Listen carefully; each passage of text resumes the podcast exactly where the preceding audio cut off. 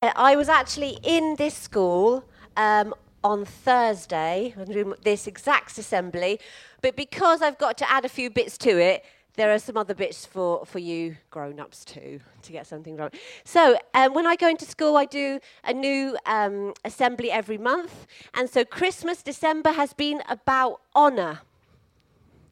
It's something not many, many people talk about these days. Maybe a word that is a little bit old fashioned to some children, actually. We're talking about honour. We talk about respect a lot, don't we, with kids, but honour we don't tend to talk too much about. So, first of all, I want to find out what your favourite thing is about Christmas.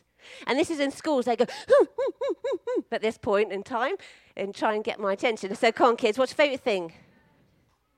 Jesus being born, good answer. Well done. You wake up at midnight sometimes. Okay, Nessia. Mince pies. Have you had one today? you have to get them before they go. You like presents too? Okay. Friends and family, Bithia. Christmas games. Do you have a favourite Christmas game? Wrap dad up in, in um, wrapping paper. Do you play that game? You could start it this year. okay, yep. Eating food. Food is always big, isn't it, on the agenda at Christmas.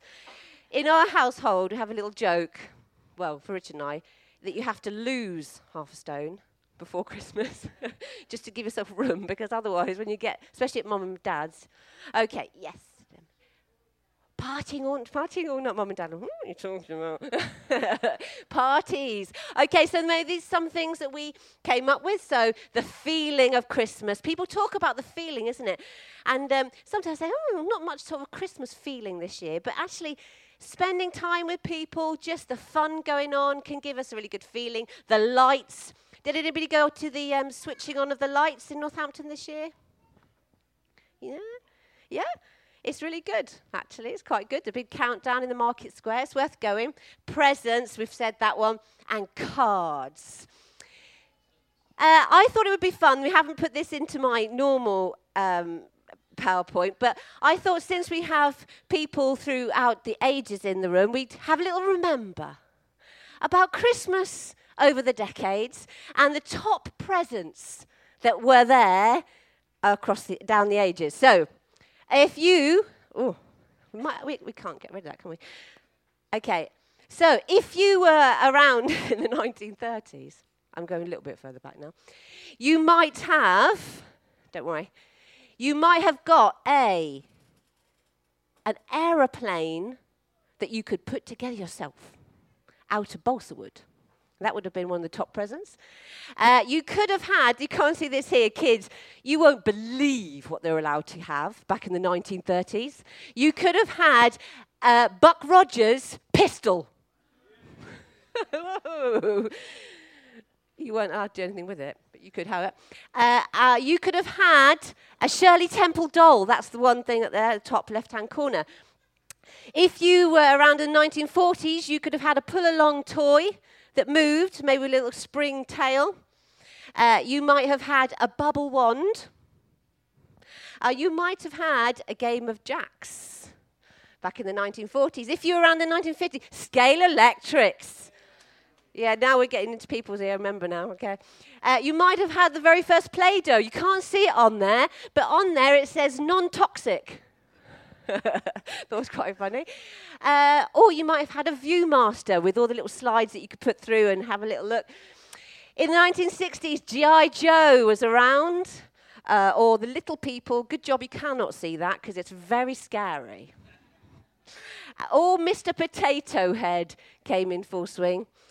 Uh, 1970s, you could have had a Holly Hobbie. Do you remember those girls, ladies? Yeah, I had one. Holly Hobbie, Paddington Bear was up there, or you might have a Weeble or two. In the 1980s, I hope I don't cause any offence, but those Cabbage Patch dolls were really not very nice. Um, Cabbage Patch doll, a proton pack. Lads, anybody get a proton pack? No, no. It was about Ghostbusters, and you could pretend that you could get rid of the ghosts and go around with this pack on your back. No? Okay. All Sylvanian families were in there. They're actually back, aren't they, Sylvanian families? 1990s, Tickle Me Elmo.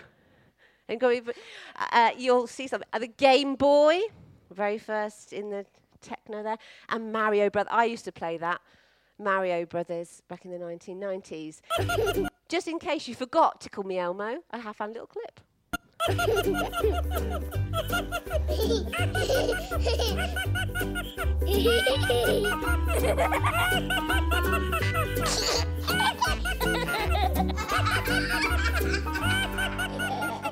That was the top toy, I think, in 1995.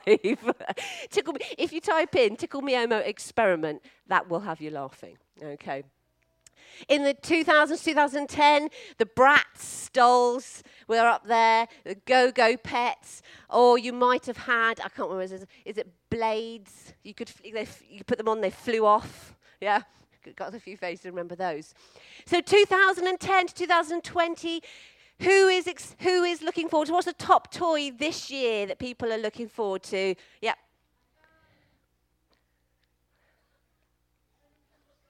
Nintendo Switch. Anybody else liking the thought of Nintendo Switch? Yes. I would say liking the thought is a very tactful way of putting it. okay. Yes, Dummy.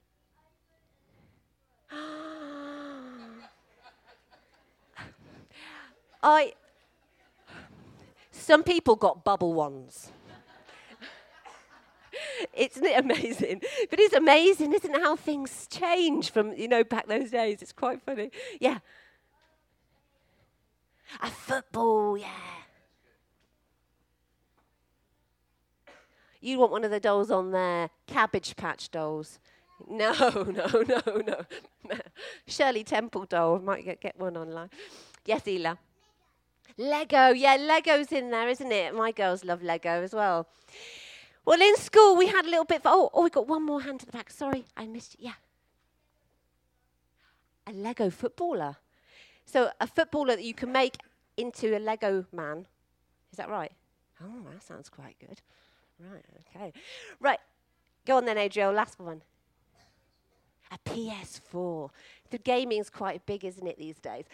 Well, in school, we did something quite fun. We had a, um, a game of Family Fortunes Christmas edition, so I need your help. I did get, sometimes I got kids up. It was riotous. So by the time I got to Weston Favell on, you know what I mean.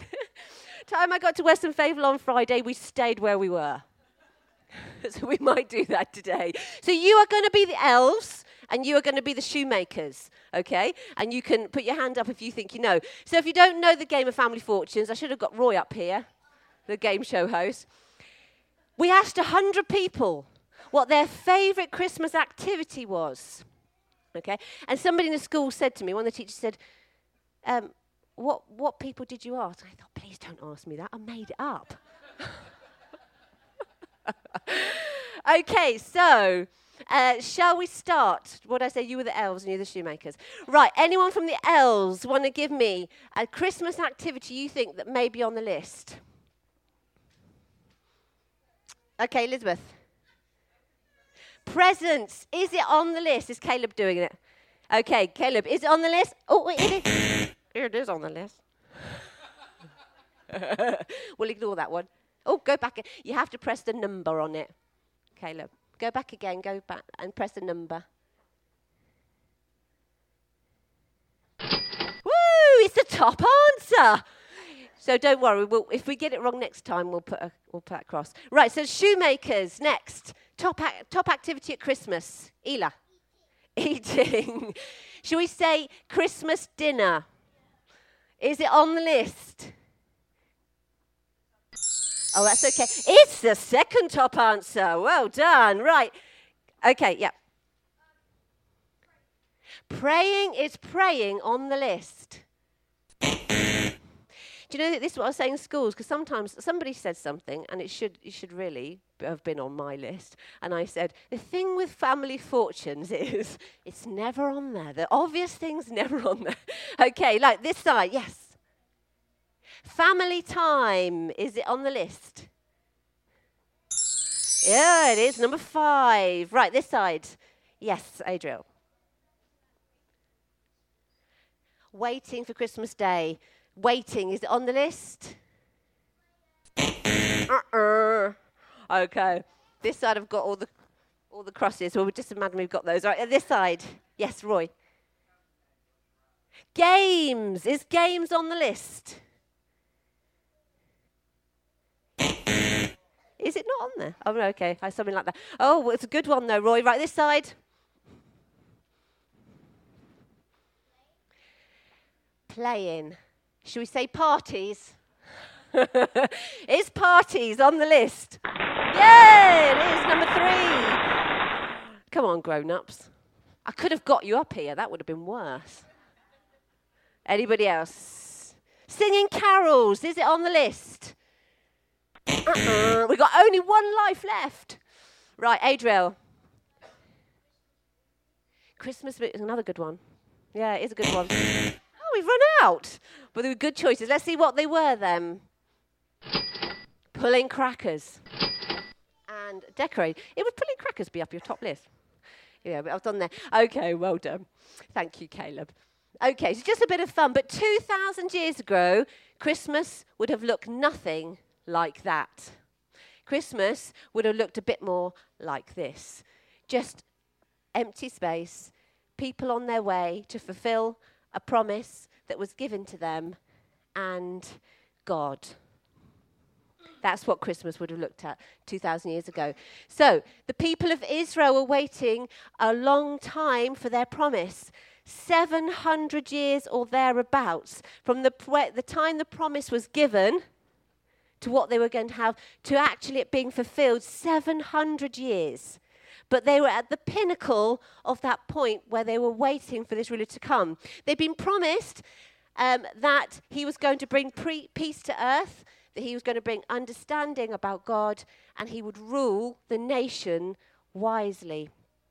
This was the promise from Isaiah chapter 9, verse 6 For unto us a child is born so, there in itself is a promise that this ruler was going to come as a baby. And unto us a son is given, and the government will be on his shoulders. He will rule wisely. Do we need to hear that today? Definitely. And he will be called Wonderful Counselor. He's going to know everything about us and going to be able to help us through all things. Mighty God, Everlasting Father, and Prince of Peace. What a promise for someone to come. But I found it really interesting that in this time of waiting at Christmas, God chose three groups of people to honor him. He chose the angels to honor his son, he chose shepherds to honor his son, and he chose the wise men to come on his son. But all three had different roles and different responsibilities. To honor somebody is to tell them their worth, isn't it? And when the angels appeared to the shepherds and when they told them about who was that Jesus was going to be born and they gave their invitation, God was pro- proclaiming and announcing the that his son was going to come and who he was going to be and what he was going to do. And those angels gave testimony from heaven to earth about who Jesus was going to be. But I found it really interesting that God chose the shepherds. First of all, he chose people who not many other people would have chosen. The shepherds would have been pretty smelly. They would have been raggedy. They would have, nobody really would have chosen them to come and honor the Son of, of God. But God chose the shepherds. And Dave's already said it today that God knows us by name. And he looked for Mary that nobody else would have known about. And he looked for the shepherds that nobody else would have chosen. But God chose them and appeared to them and invited them to be honored guests at the Son, his Son, Jesus. The shepherds were honored by God. He honored them by giving them the chance to come and honor his son. And then the last group of people were the wise men who were already watching and waiting. The shepherds didn't have a clue. Not, no, they weren't expecting. But the, the wise men were already watching and waiting. And God honored them for it and said, You've been waiting, you've been looking, you've been almost waiting for that time when I'm going to say go. And you went, and He honored them with the, the chance. We're going to, I have got a small clip that I showed in school, but I'm not sure how clear it's going to be because of the, the sun. But we're going to watch the clip of when the angels appeared to the shepherds to tell them that they were going to be honored guests at the birth of their son. Who's that?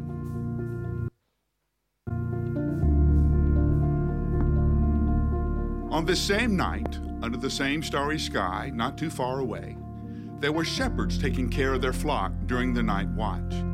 It was an ordinary night as the animals quietly grazed. But soon, this ordinary night was interrupted by glory. Something caught their attention. Suddenly, the shepherds realized they were no longer alone in this field that night. An angel stood before them. The shepherds were terrified, but the angel comforted them, saying, don't be afraid. I bring you good news. Tonight, a Savior has been born in Bethlehem. He is the Messiah, and he was born for you. The angel told the shepherds exactly where to find this baby boy. This gift of hope come to earth. He would be wrapped snugly in cloth and lying in a feeding trough in a nearby stable in the city of David. In the blink of an eye, the glorious multitude of the heavenly host appeared, surrounding those humble shepherds in glory. With their voices, they lifted up an angelic song of praise to God. And in that breathtaking moment, the heavens boldly proclaimed the glory of the one who not only knew the stars by name, but knew the names of those humble shepherds in the field. This quiet night turned into the most glorious of nights, and the shepherds hurried off to find the baby boy. They found him lying in a feeding trough, exactly as the angel had said. The shepherds couldn't keep this good news inside. They told everyone they met about the angel, the heavenly host, the young couple, and the precious Christ child. And all who heard it were amazed, just as we continue to be amazed as we remember this night, this moment, when hope was made known to us.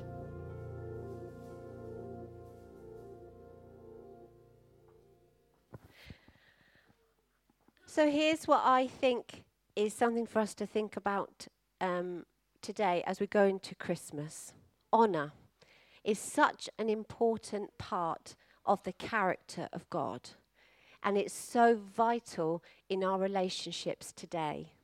I wonder how often we are conscious of how we honor one another. I wonder who we choose to honor and who we choose to dishonor because we do. When God created us, He made everything, He says it was very good. That's every single person on this planet. So when you show someone that you honor them, your mum, a delivery person, homeless person, whoever it might be, you are actively recognizing and respecting God's creation. Whoever it is that you are honoring, from the smallest to the greatest and everybody in between. I think there's Jenn Johnson has a song, how, Oh, How You Love Us, from the homeless to the famous and in between. God shows us in this story that He honors all people. He honored the shepherds, He honored Mary, and he honored the wise men, the people that we expect and the people we don't expect. To honor someone is to tell other people about that person's worth.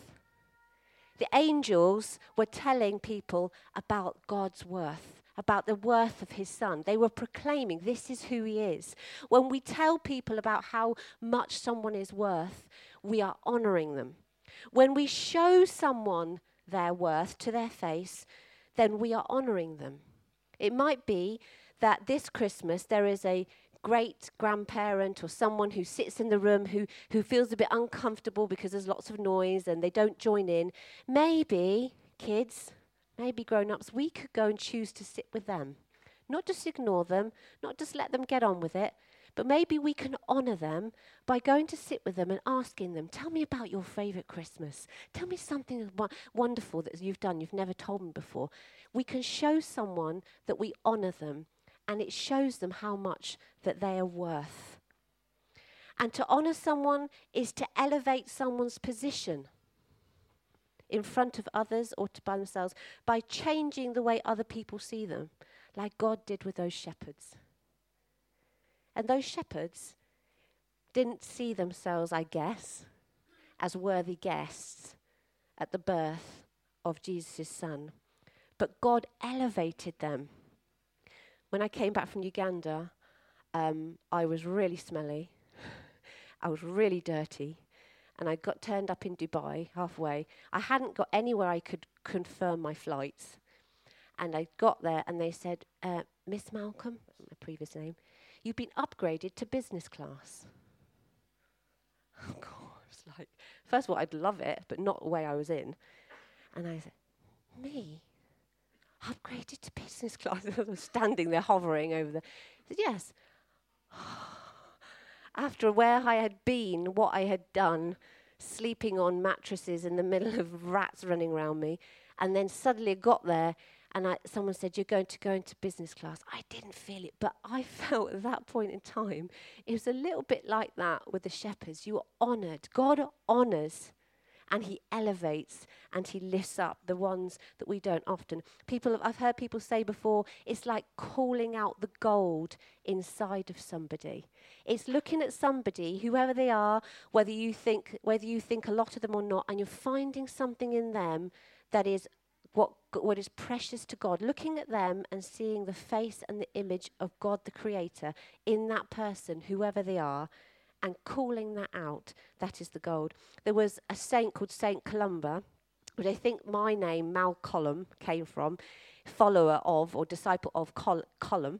And um, he was a, a, saint in Scotland, and he was known a story where there was a really a kid who was really really terrible in the, one of the Scottish villages, and they brought this kid to this saint to humiliate him publicly in front of everybody, and instead this guy Saint Columba looked at him, and he prophesied over him, and he said, "You are going to bring the word of God to the nation of Scotland. And out of your mouth, where, where you have been cursing and where you have been, profanities have been pouring out your mouth, out of your mouth will come the word of God. And that man went on to go and bring the word of God to the whole of Scotland as he grew up.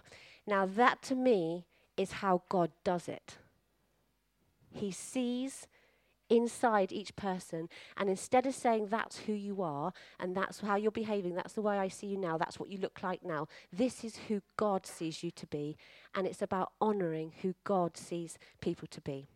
So this Christmas, let's think about how we honor each other and think about how it is one of the characteristics of our Father, how He loves to honor, and think of ways that we can honor each other. Maybe in our words, maybe kids, you can think about who you could honor, how you can find out, how you can make someone feel really special and worth a lot this Christmas.